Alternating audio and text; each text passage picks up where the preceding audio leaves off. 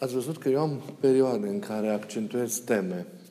Anul trecut a fost o perioadă în care am vorbit foarte mult despre rugăciune, despre canon, am insistat mult cu privire la modul în care trebuie împlinit canonul de rugăciune în viața noastră.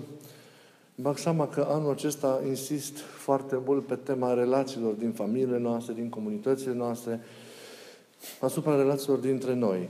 Și cred că nu greșesc, mă las purtat, nu-mi planific uh, toată această abordare a mea, dar astăzi mă gândeam că dacă am luat în serios aceste două realități pe care am, asupra cărora am insistat în timpul care a trecut și asupra cărora insist, cred că suntem pe drumul sigur care duce către, către Rai. Să ai grijă la canonul tău, să ai grijă la rugăciune, să ai grijă la relația ta cu Dumnezeu și să ai grijă la relația cu omul de lângă tine. Sunt ce, iată, cele două picioare pe care se, se, se susține întreg corpul devenirii noastre, devenirii noastre bisericești. Și ați văzut că privitor la relația între noi accentuez tot felul de, de, de lucruri, de realități care sunt foarte importante. Astăzi mi-am propus să vă vorbesc despre, despre iertare. Despre cât de importantă este iertarea ca exercițiul al iubirii în relațiile dintre noi. Ca formă prin care iubirea se manifestă și se revarsă în, în, viața, în viața noastră. Și știți foarte bine, dacă ați făcut măcar o dată acest lucru cu toată puterea inimii voastre, că iertarea este cea care salvează relațiile dintre noi. De fiecare dată. Iertarea este cea care salvează pacea și armonia din familiile noastre atunci când situația e mai grea. Salvează viața frățească din comunitățile noastre. Ne salvează iertarea împlinită corespunzător la urma urmei pe noi înșine, pe fiecare dintre noi în parte și la urma urmei ajută și societatea și lumea în care trăim să, să, să redevină o lume mai umană, o lume mai frumoasă, mai puțin crudă decât o vedem că este de foarte multe, de foarte multe ori. Realitatea de care trebuie să pornim de fiecare dată când vorbim despre iertare, despre necesitatea aceasta a iertării, este aceea că oamenii greșesc. Oamenii au greșit dintr-un început, când nu l-au ascultat pe Dumnezeu și au folosit în rău libertatea pe care, pe care au avut-o. De atunci, erorile, greșelile se perpetuează într-o formă sau alta, mai mică sau mai mare, la scară micuță, la scară mai largă, până la sfârșitul istoriei. Oamenii greșesc. Și Iov spune la un moment dat în Cartea Înțelepciunii sale, chiar de o clipă ar fi, de ar fi viața omului, nu poate nimeni să zică că e fără, fără păcat. Oamenii sunt supuși de cerorilor de tot felul. E un rău pe care îl moștenim în urma, în urma crederii, o înclinare înspre păcat, înspre neascultare, înspre, înspre neurândoare, înspre cele ce nu sunt ale lui Dumnezeu, cu care noi ne naștem. Astea sunt urmările păcatului strămoșesc pe care le moștenim și împotriva cărora trebuie să luptăm. De cele mai multe ori, erorile oamenilor de lângă noi ne impactează. Și atunci suntem puși fiecare dintre noi în situația de a reacționa. Oamenii greșesc, sunt neputincioși, au limitele lor. Până să ajungă la o stare de desăvârșire înaltă, fiecare se frânge în propriile lui păcate, în slăbiciunile lui, în neputințele lui. Noi ne confruntăm cu neputințele celorlalți. Noi ne confruntăm cu greșelile, cu erorile celorlalți. Suntem cumva impactați de ele. Întrebarea pe care o punem, cum reacționăm ca și creștini? Cum reacționează un creștin adevărat, împlinitor autentic al Evangheliei, al voii Domnului, atunci când aproape le greșește? Un creștin nu poate să facă altceva, nu poate să aibă altă atitudine decât aceea pe care Isus însuși a cerut-o.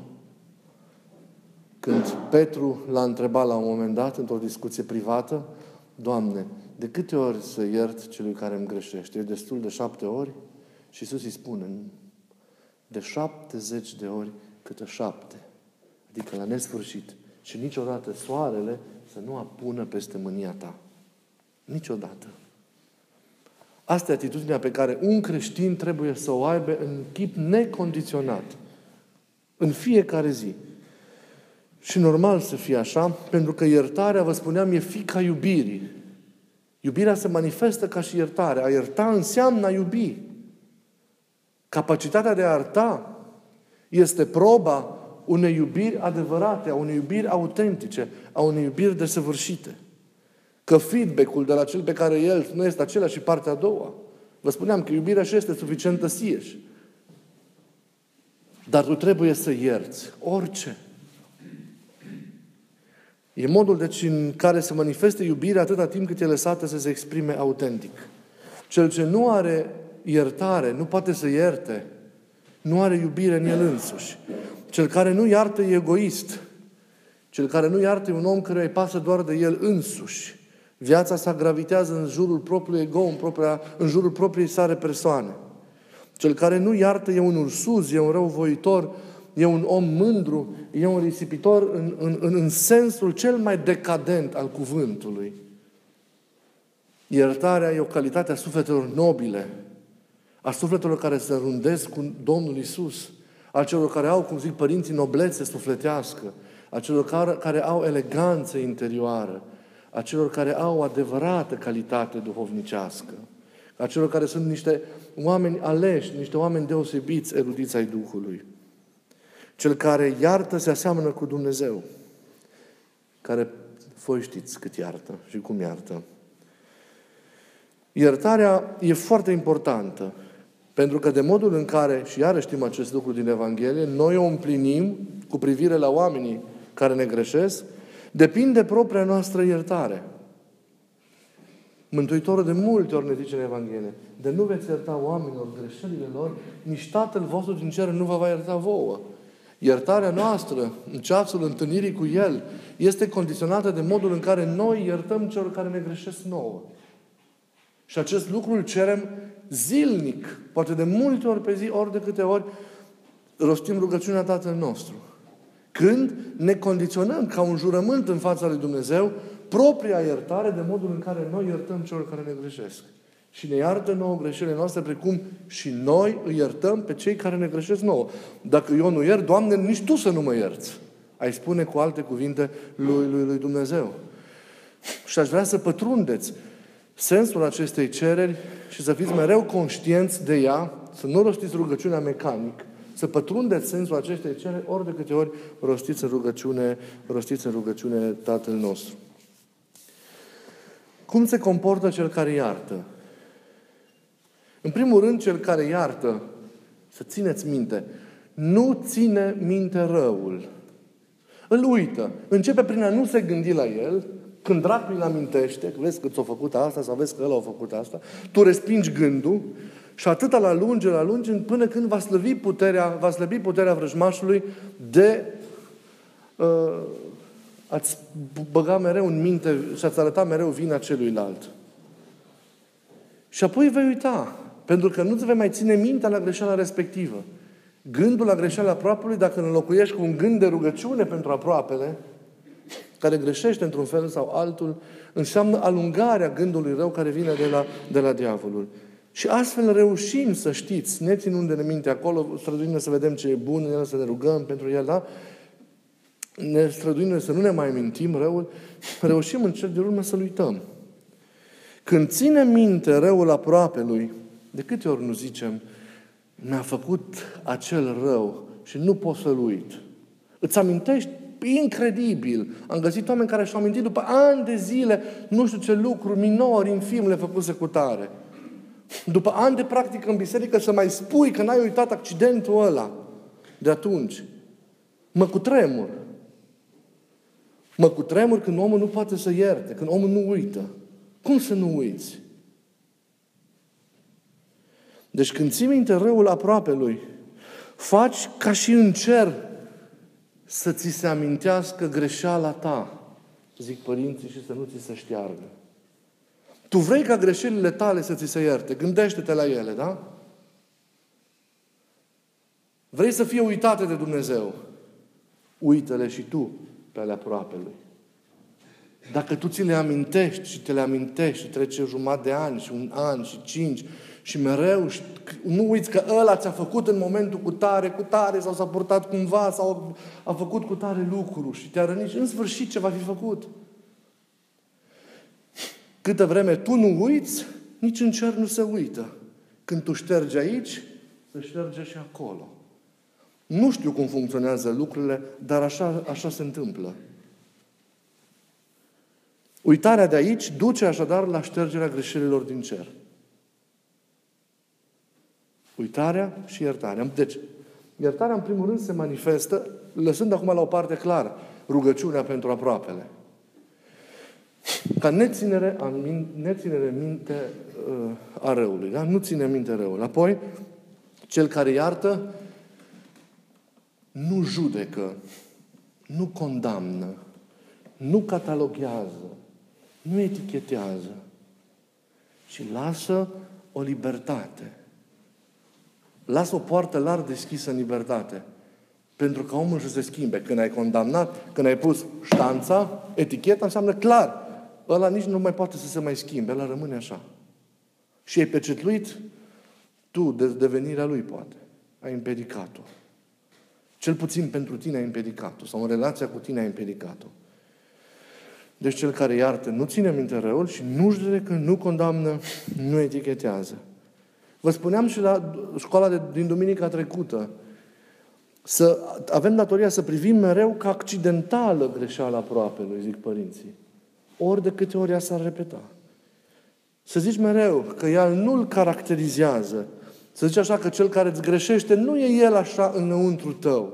Fă un efort mai mare, să treci dincolo de ce nu e ok și să-l cunoști și să-l vezi cum e de fapt. Haideți să avem curajul să trecem unul altuia peste greșeli și să ne descoperim cu adevărat, cu răbdare. E nevoie de multă răbdare. Da? Avem nevoie de această răbdare de a ne cunoaște. Și o să vedeți că o să reușim să ne îndrăgostim de oameni. O să descoperim ceea ce nici măcar nu bănuim acum, când stăm la un stadiu superficial al relațiilor dintre noi. Și apoi, ajungând la dragoste, la iubire, veți putea să și ajutați oamenii cu adevărat, doar atunci să-i ajutați să se tămăduiască de toate rănile și de toate neputințele, neputințele lor.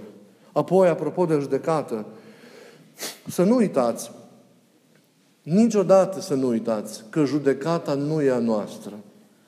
Nu e ceva ce ne aparține.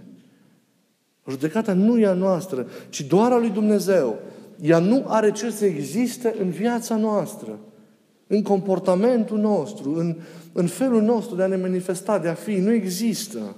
A noastră este doar iertarea. O singură persoană sau anumite persoane sunt îndreptățite să judece. Știți care sunt aceste persoane care sunt îndreptățite să judece? Poate să judece cine este fără păcat. Ce zice Mântuitorul celor care au adus-o pe acea desfrânată? Să o sancționeze conform legii prin lapidare. Da. Cine e fără păcat? Care e fără păcat între voi? Să arunce. Care nu are niciun păcat să judece aproapele. Acceptăm. Ridicați mâna care nu aveți păcat. Ridicați mâna, că nu vi s-a iertat ceva vreodată. Dacă nu ridicați mâna acum, să știți că nu aveți dreptul să judecați niciodată pe nimeni. Niciodată. Un păcătos nu poate să judece alt păcătos. Înțelegeți? De aceea, doar a lui Dumnezeu este judecata, nu e a noastră. Poate un bârfitor să judece un mincinos, poate un cămătar să judece un mânios, poate un desfrânat să judece un bețivan.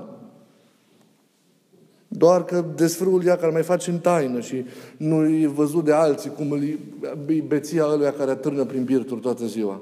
Dar nu e normal. Noi vorbim de, de un mod de a fi în fața ochilor Dumnezeu, nu că ne ascundem de oameni.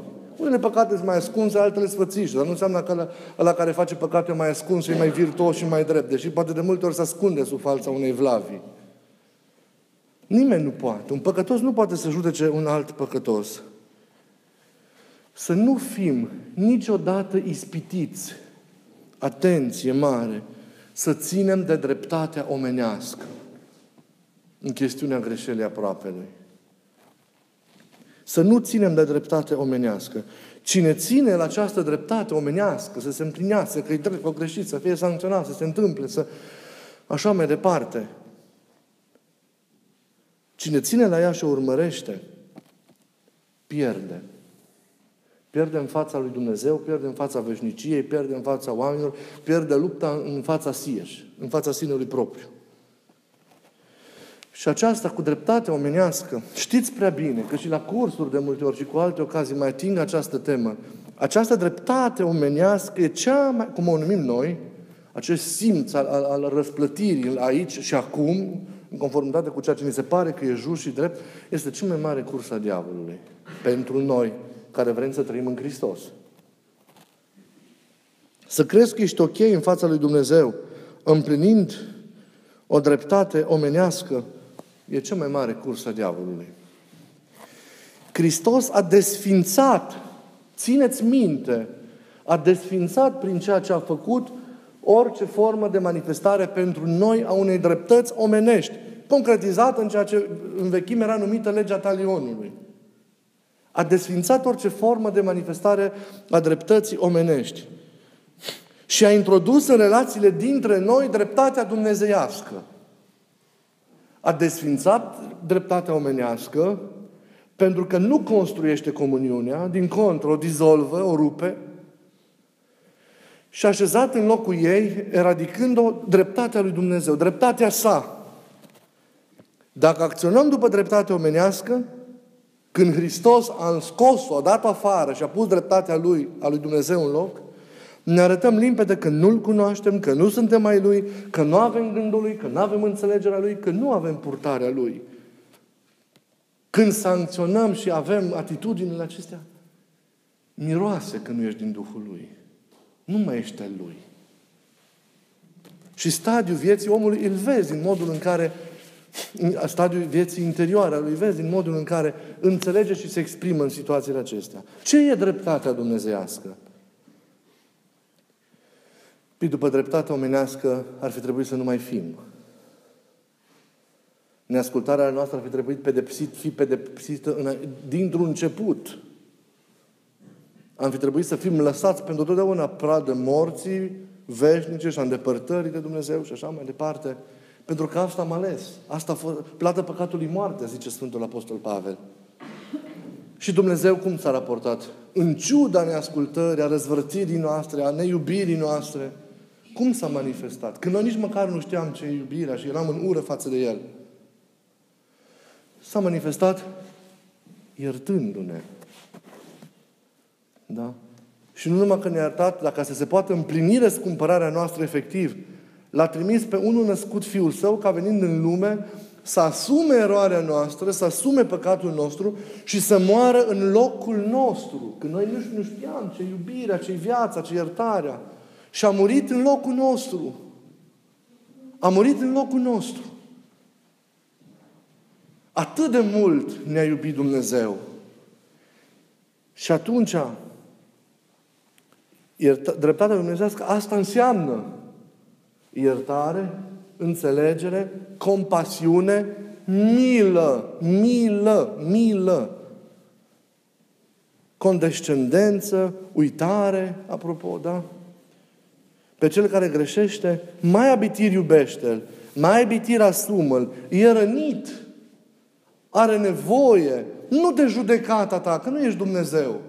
Are nevoie de iertarea ta, de înțelegerea ta ca sub auspiciile iubirii tale să se poată la timp potrivit, când conștiința îi se va trezi, să se dezmeticească. Poate nu se va trezi atunci, poate se va mai greși. Tu iartă!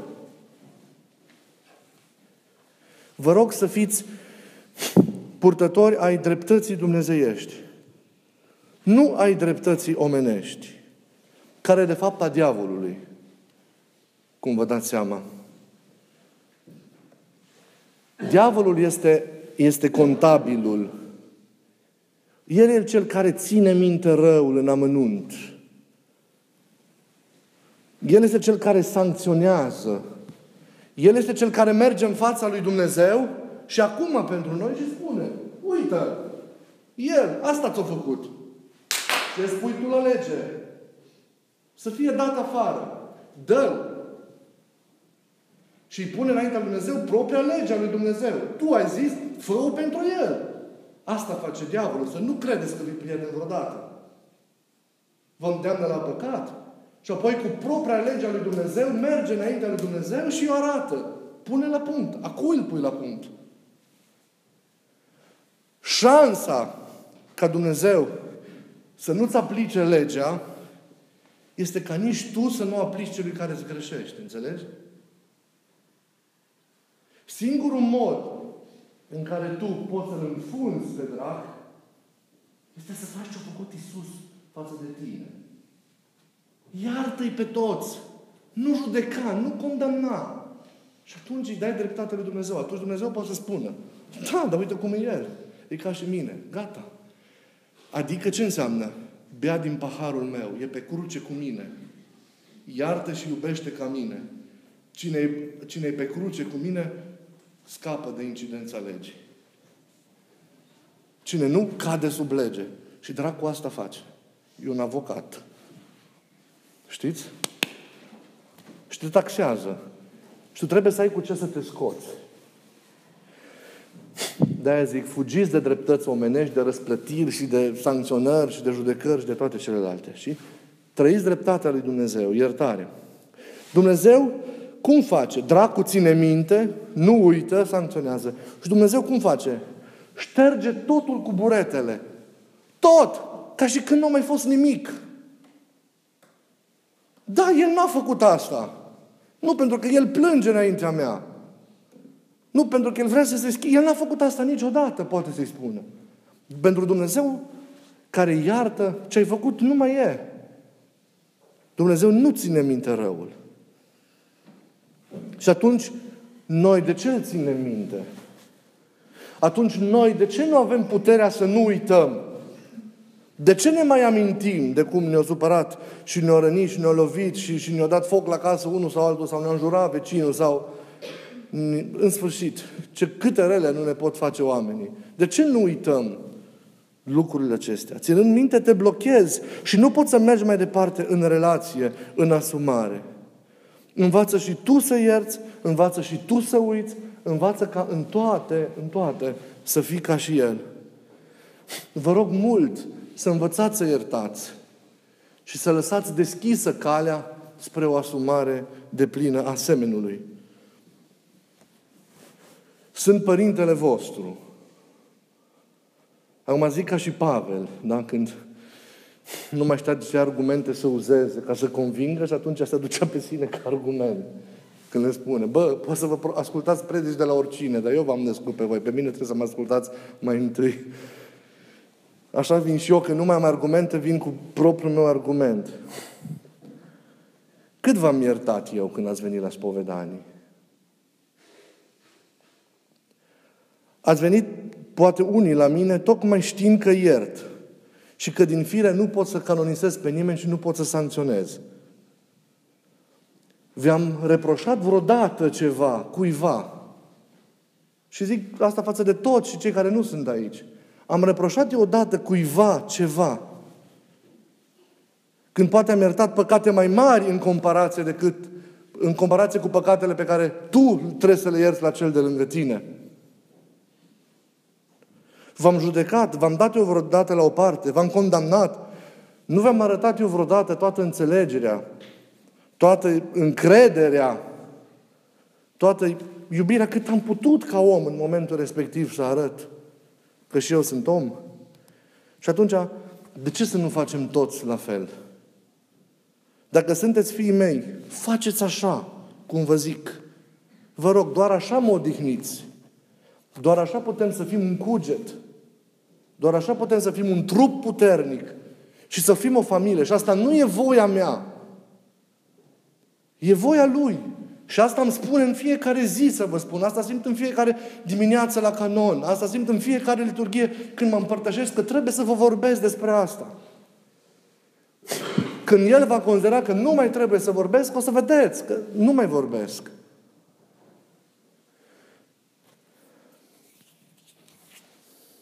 Oricât ne-am gândit la Dumnezeu ca judecător, măi, nu ne-l putem imagina cum e ca judecător. Pentru că El până acum e mântuitor. E iubire frântă și jertfită. Dumnezeu nu e judecător. La sfârșitul viacurilor va fi și nici măcar nu știm cum poate cel care e iubirea desăvârșită să fie judecătorii taina lui. Noi acum nici măcar nu ne putem imagina. Să nu ne imaginăm ceva gen, gen instanță omenească.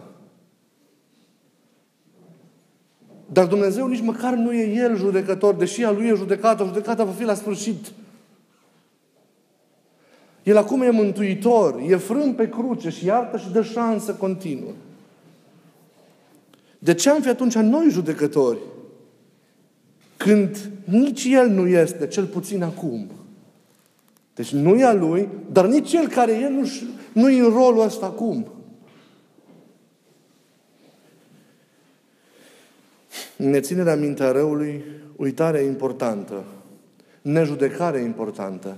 Mai e un lucru important în chestiunea iertării. Deci uitarea, nejudecarea și mai e un lucru foarte important. Încrederea.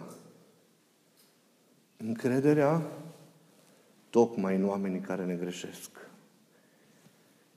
Pentru că altfel nu poți să smulgi răul. Nu poți. Astea sunt instrumentele de care te ajută la operație. Dacă nu știi să folosești, lasă-te! Încrederea e extrem de importantă. Curajul de a nu ne opri, de a ieși din confortul și comoditatea noastră, pentru a merge mai departe în asumare și în prietenie. Chiar dacă cineva greșește, arătați încredere. Chiar dacă va mai greși de 10 ori de acum înainte, arătați încredere. Dacă iertați, nu vă așteptați să se schimbe în prima clipă. Se va schimba poate după un timp, poate chiar îndelungat. Arătați încredere. Când vă îndoiți mereu de omul respectiv, când speculați orice la el, pentru vă, a, a vă argumenta judecata pe care o faceți asupra lui, când îl urmăriți mereu pentru ca doar, doar să mai găsiți ceva dovezi pentru a-l încrimina. Când soțul, soția, prietenul sau părintele urmărește telefonul copilului, de exemplu, sau face pe detectivul pentru a descoperi ceva ce nu știe și a argumenta propria lui dreptate omenească, se rupe iubirea, chiar dacă pierzi trebuie să ai încredere și să crezi. Altfel se blochează iubirea cu speculații, cu urmăriri, cu... deci se pierde totul.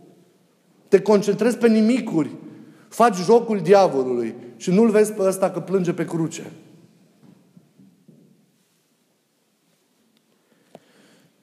Cine cultivă neîncrederea? Diavolul. Neîncrederea este arma predilectă a diavolului. O armă atât de fină încât nici nu ne dăm seama când ne lovește și ne rănește cu ea. Și noi credem că împlinind în continuare dreptăți și așa, și asumându-ne lucruri de-astea omenești, facem ceva bun. Că e în cauză bună, e adevărul. Habar n-avem. Ăsta e adevărul. Nu ce ni se pare că e adevărul. Și dracul, când tu vrei argumente ca să justifici judecata, îți va da. Îți va da. Cum a pus problema diavolul Evei și lui Adam în rai? Cum a început neascultarea omului? Cum a început ruperea dragostei? Cum a început să se piardă totul? Prin tolerarea acestei neîncrederi. Adam știa porunca. A primit-o din gura lui Dumnezeu să nu mănânce. Era porunca de care ținea ascultarea. Nu, toată legea morală lui Adam în asta stătea. Nu comentăm porunca, asta era unica poruncă. Atât trebuia să facă, ca să-și arate ascultarea.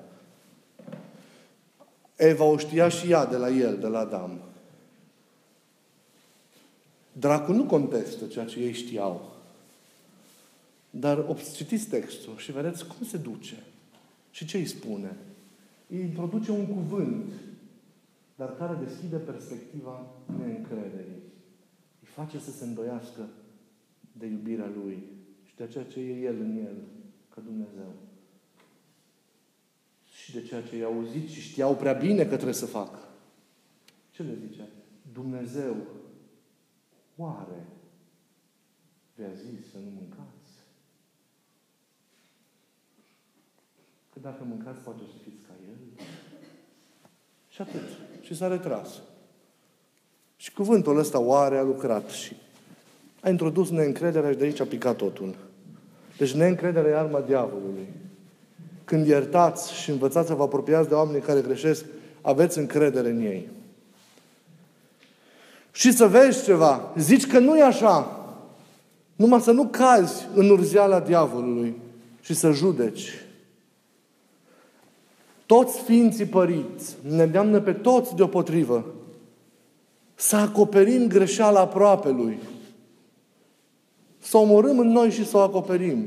Cum pusnicul acela din pateric, i-a ascuns sub, lavi, l-a ascuns sub lavița sa pe fratele monac și pe sora cu care curvise, ca să nu fie descoperiți de superiorii care veniseră atunci.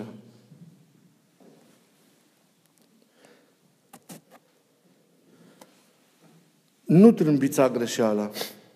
Justificați-vi-o așa, duhovnicește mereu. Slăbiciunile oamenilor pot fi înțelese. Nu vorbiți de rău nimănui.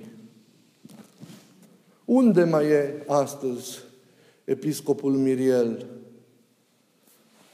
Da? Din mizerabilii care să aibă acea atitudine față de Jean Valjean, când i-a furat într-o noapte toată argintăria din castelul episcopal și fiind prins și adus în fața păgubitului, în fața episcopului, episcopul dezvolt, l-a certat pe polițist și a zis, dar ce ai cu el? Eu i-am făcut cadou totul. Unde mai sunt aceste gesturi mari care să miște și să transforme viețile oamenilor? Noi sancționăm, condamnăm, răstignim, mai departe. Că e drept așa. Ce e dreptatea? Ce e adevărul? Care e adevărul? Să ne judecăm sincer pe noi înșine acum, ca să nu fim judecați în veșnicie. De-aia am zis că azi vorbim despre iertare, da așa, cu liniuță, o privire sinceră.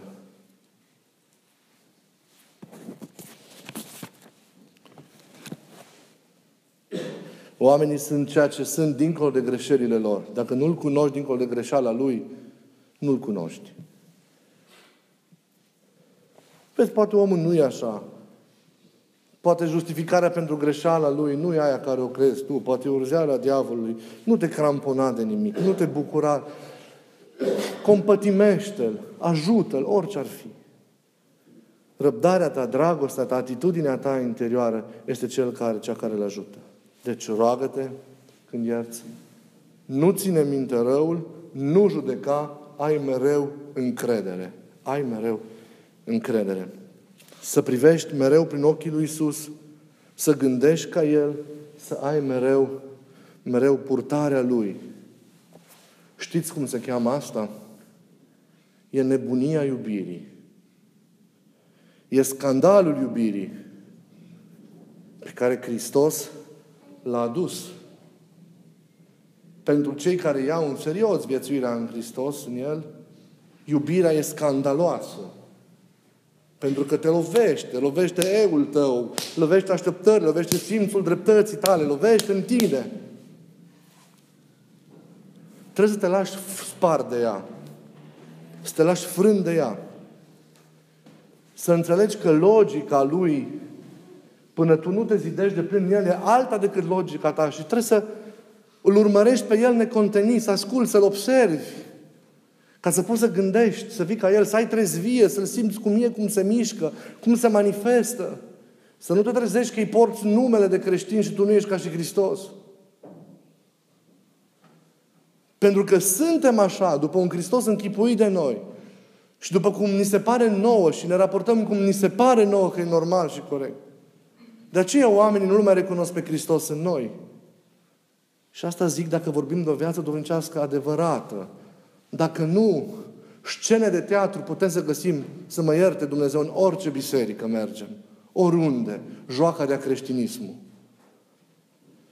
Dacă luăm în serios, să asumăm nebunia asta toată. E o nebunie. Și pentru mine e provocator în spovedanii, în... să nu credeți că mi-e ușor tot timpul. Că fac și ușor ceea ce eu vă zic acum. Și eu mă rup. Și eu mă revolt, și eu mă cert în mine, cu mine, în chilie, eu știu, Dumnezeu știe. Dar asta e nebunia iubirii. Și să nu uitați un lucru pe care un, la, chiar l-am citit zilele trecute la un părinte. În viața creștină, în biserică, nu e dreptate. Nu e echitate. Să nu vă așteptați să fie dreptate aici. Dacă vreți dreptatea, nu o găsiți în biserică. Dar, acum înțelegeți, dreptatea e omenească. Dacă priviți cu ochii lumesc, cu ochii profan, cu ochii neduhovnicesc, viețuirea în Hristos e o nebunie totul. Nu e corect, nu e drept foarte mult, nu sunt multe. Dar dacă privești cu ochi duhovnicesc, vezi că ăsta de fapt e firescu, vezi că ăsta de fapt e normalul, ceea ce, ochi, ceea ce nebunie, e nebunie în ochii lumii, e firesc în Hristos și ceea ce e firesc în Hristos e nebunie pentru lume, tu ești prins în conflictul ăsta și trebuie să te decizi în ce latură stai, că nu poți să mergi cu jumătățile. Creștinismul propovădește o perspectivă inversă asupra realităților. Vedeți, dreptatea nu e asta, ci e asta. Iubirea nu e asta, ci e asta. Da? Totul e invers, totul e dat peste cap, totul este răsturnat. Dar asta e firescul. Nefirescul e, e, e starea în care ne-a dus păcatul. Așa era la început, așa trebuie omul să trăiască, păcatul a venit, a răsturnat totul, oamenilor le se pare că asta e normal, au uitat Virescu, au, sunt în amnezie și acum, și trebuie să se trezească și să se întoarcă și să întoarcă totul. Și să fie de acord că vor fi sancționați de oameni, pentru că sunt nebuni în ochii oamenilor, că sunt proști, că cum face lumea, pe oricine Vedeți, trăiește altfel și nu mai corespunde, nu mai împlinește standard, nu mai atinge standardele lumii. E un conflict între lume și Hristos. Să nu credeți. Dar Hristos același cuvânt, ca și față de El, ne spune și nouă. Turmei lui mici, care are curajul să lupt, să, să nuate împotriva curentului, împotriva firescului. Ce zice? Citim în Apocalipsă.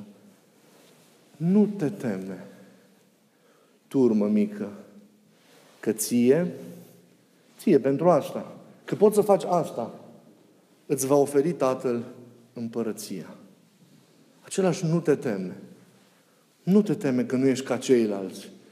Nu te teme că nu gândești ca ei. Nu te teme că ai curajul să fii ca mine. Ca ta este împărăția. Ce aici nu contează. O să vă dați seama la slujba pentru oase. Că ce aici nu contează. Contează ce aici. Ce aduni pentru împărăție. Să avem gândul lui Hristos. Dacă susțin că ceva ne revoltă, dacă simțim că ceva ne revoltă, când auzim cuvintele lui Isus, e să știți mândria, e orgoliul mișcat de șoapta diavolului. Aveți curajul să vă biruiți dați-mi voi. Nu ăsta e Iisus. Chiar dacă simt că e drept să fac asta, nu! Fac așa că vrea El și atât am dau până o să fiu ca El. Omul vechi se revoltă, nu omul nou. Eu vă arăt această cale desăvârșită. Acum, mă rog ca toți să puteți să ajungeți. Mă rog ca și eu să pot să ajung la ceea ce vă spun. Evident că ne e greu dintr-o dată. Nu am nicio așteptare să fie ceva dintr-o dată. Spre asta vreau să fiți de acord să tindem. Chiar dacă nu reușim azi, mâine. E o lucrare pe care o vom împlini în timp, cu ajutorul Lui, cu mila Lui. Aveți curajul să vă iertați pentru ceea ce ați fost, pentru modul în care ați acționat într-un moment sau altul. pentru ceea ce n-ați fost, pentru cât n-ați fost din El. Și doriți-vă să fiți cât mai mult din El, să fiți mai puțin din voi și cât mai mult din ceea ce e El. Pas cu pas, cu răbdare, în timp. Nu vă stresați, nu vă neliniștiți. În timp. E bine, e liniște. Nu vă temeți. Aveți credință. Se vor putea împlini și toate aceste lucruri. Revenind și încheind. Să învățăm în fiecare zi să iertăm privind la iertarea lui Dumnezeu pentru noi. Să ne vindecăm imediat rănile ce ni le facem. Să renodăm imediat firele pe care le rupem. Dacă lăsăm să treacă timpul, totul devine mai dificil. De aceea zice Iisus, să nu apună niciodată soarele peste vreo supărare a ta, peste mânia ta. Să nu treacă o zi fără să iertăm sau fără să ne cerem iertare dacă am greșit. Cu cei pe care îi judecăm, adesea Iisus prânzește. Și stă la masă cu ei și povestește, fără ca asta să însemne că ne exclude pe noi canonici. Dar întinde dragostea atât de mult încât să dea fiecăruia o șansă. Și noi să învățăm să întindem dragostea atât de mult ca să dăm tuturor, tuturor șanse. Asta e dragostea nebună a lui Dumnezeu. Asta e dragostea încrâncenată a lui Dumnezeu. De-aia vorbim de nebunia iubirii. Observați? Totul e după o altă logică. După o altă dialectică. Noi după mintea noastră omenească, după calcule, după argumentele noastre. Dar Dumnezeu în voirea Lui e paralogic, e peste logică, e peste tot, tot sistemul nostru de gândire.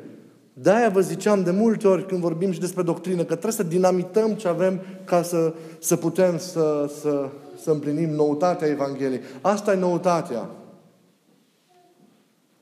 Dacă suntem plini de ceea ce am adunat înainte și care nu e ok, că se văd roadele, trebuie să golim totul ca să avem cu ce să umplem.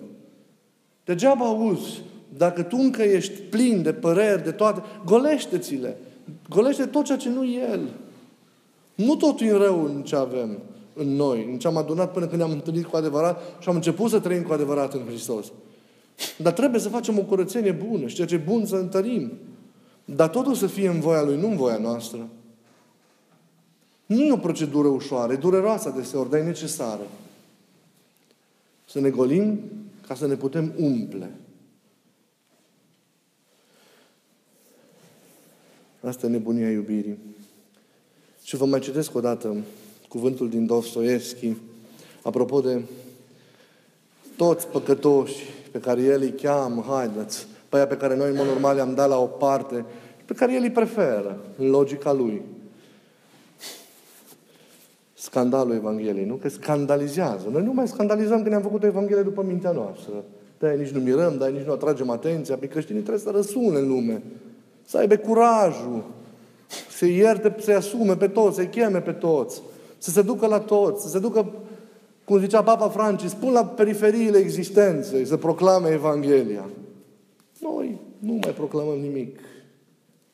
Și aerul ne putrezește de multe ori încet în biserică. Zice Dostoevski.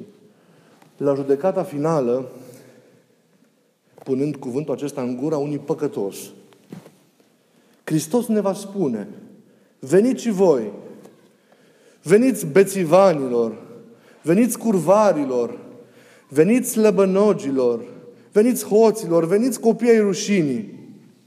Și ne va zice, ființe josnice, care făcute după chipul fiarei purtați semnul, veniți și voi deopotrivă la rândul vostru. Iar cei înțelepți, cu minții și prevăzătorii vor zice, Doamne, de ce îi primești și pe ei? Deci și pe cei care poartă semnul fiarei îi vrea. Nu doar pe păcătoșii de rând. Iar El le va răspunde celor prevăzători. Dacă îi primesc pe aceștia, voi, oameni înțelepți, dacă îi primesc, o voi, oameni prevăzători, o fac pentru că nici unul dintre ei nu s-a considerat vreodată vrednic de aceasta. Și își va întinde brațele Și noi vom alerga la El și vom cădea la picioarele Lui și vom plânge și vom suspina și apoi vom înțelege totul.